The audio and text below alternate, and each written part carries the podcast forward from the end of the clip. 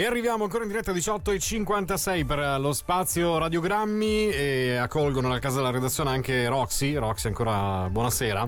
Grazie Angelo, buonasera a te. E accolgo soprattutto il direttore della società impresari costruttori sezione Ticino, Nicola Bagnovini. Buonasera Nicola. Buonasera a tutti.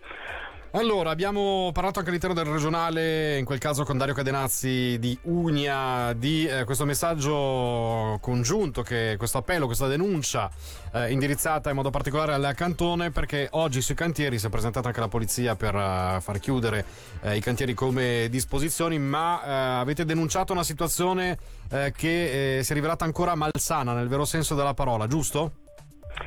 Ma è successo un po' di incomprensione in quanto il Consiglio di Stato ha detto di ridurre al minimo indispensabile le attività economiche private.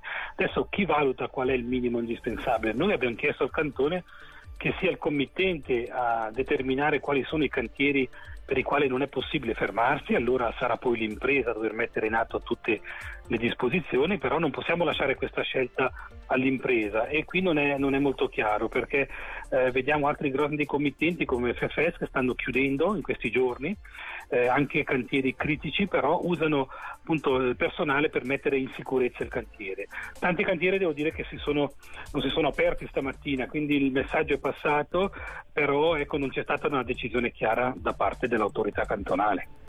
Cosa che magari potrebbe arrivare già nella conferenza di domani. Avete qualche numero voi rispetto alla giornata di oggi? Avete fatto un sondaggio per uh, capire qual è l'entità uh, della situazione?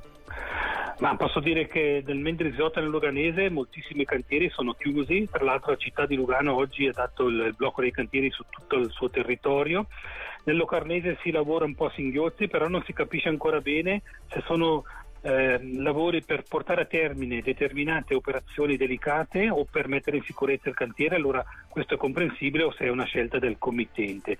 Eh, più o meno posso dire che mh, sicuramente il 50% dell'attività si è fermata oggi e nei prossimi giorni credo che visto anche che i fornitori stanno progressivamente chiudendo, l'attività, il grosso dell'attività andrà scemando. È chiaro che dobbiamo garantire i servizi di picchetti, i servizi primari e quei cantieri davvero, davvero problematici per la chiusura.